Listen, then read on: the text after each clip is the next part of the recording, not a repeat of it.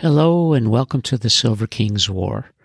I'm Michael Sievers, the writer, producer, and creator of this podcast series about my father's Second World War as a B 26 bombardier. Today we continue in the epilogue for Dearest Ones, the letters that the Silver King wrote to his family throughout the war. It's September of 1943. The Silver King has finished gambling and gunnery school in Las Vegas, and he's now en route to Carlsbad, New Mexico. There he will train to become a bombardier and a navigator. Stanley writes his first dearest ones from Bomber School on Saturday, September 11th, 1943. He's just arrived, and this will be his sixth installation and state. And our hero has an essential new buddy. His name is John Joseph Sherry, and he's from Philadelphia, Catholic, and also a washout. And then along comes the third guy, Herb Stempler, the Jewish kid from New York. They will share 18 weeks for bombardier and navigation school and a commission as an officer in the Army of the United States. This is the second class at what is a new installation, and he will share a room with J.J. Sherry. And as luck would have it, there will be a WAC barracks just a few yards away. And of course, against regulations, there will be visiting. As their bomber school begins, unbeknownst to our hero, the Silver King, and his new pals, Sherry and Stempler, there is another new installation underway in New Mexico, about 300 miles north of Carlsbad. It was top secret.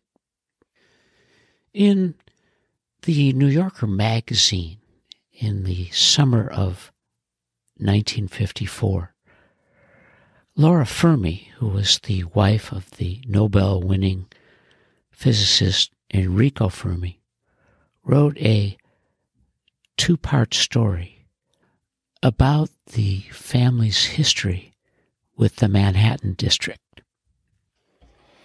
On July 31st of 1954, Laura Fermi described the family story. The Chronicle of Los Alamos starts in the summer of 1942, almost two years before I moved there with my children. On August 13th of that year, the Army Corps of Engineers set up a special project camouflaged under the sobriquet of the Manhattan District to deal with matters relating to atomic research.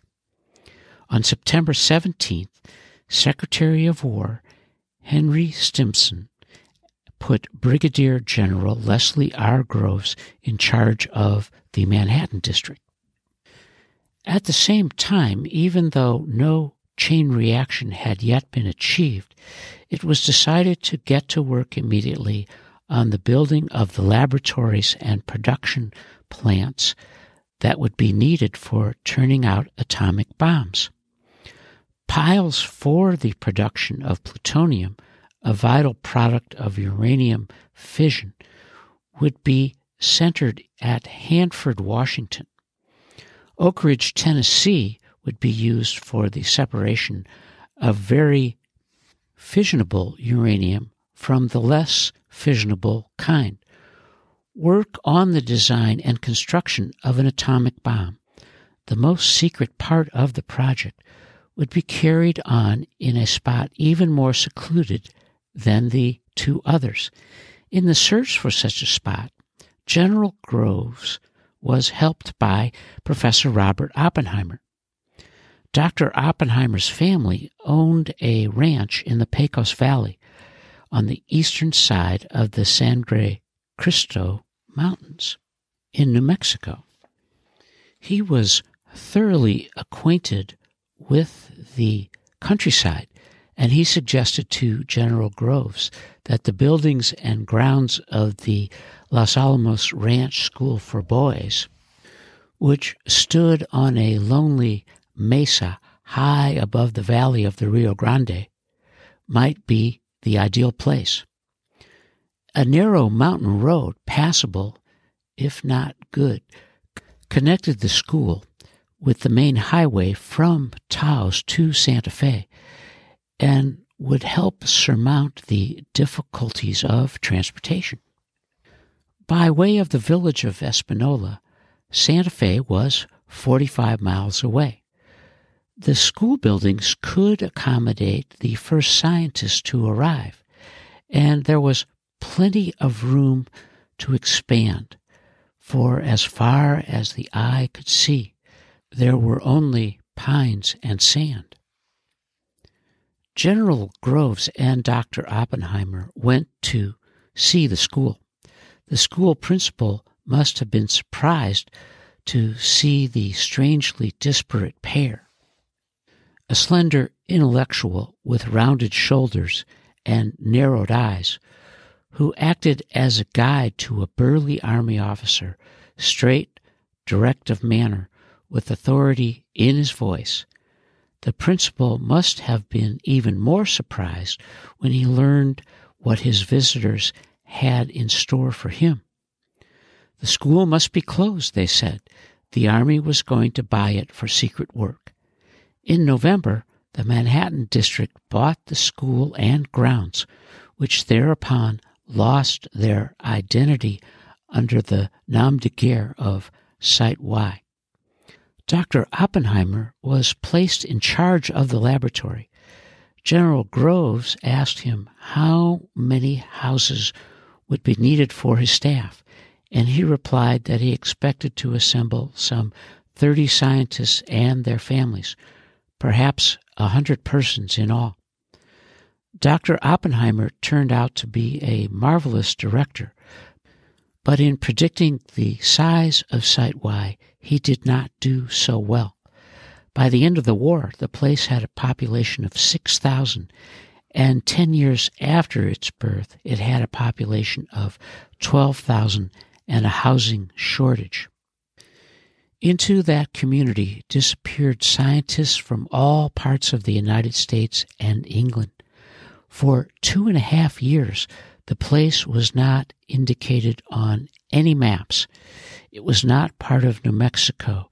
It had no official station. Its residents could not vote. It was Los Alamos to those living there, Site Y to the few outsiders who knew of its existence, and Post Office Box 1663 Santa Fe to anyone who had occasion to write to its inhabitants.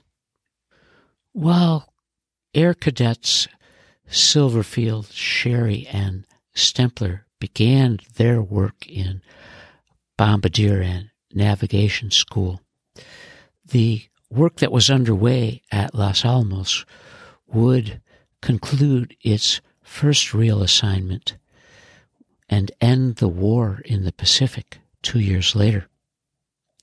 But now, in the early fall of 1943, our hero and his guys began their work with 10 hours of navigation school a day and the opportunity, perhaps, to write one letter per week. And as bomber school begins for the Silver King, we have reached the end of part eight in the epilogue for Dearest Ones, the letters that Stanley wrote to his family throughout the war. And you are listening to the Silver King's War.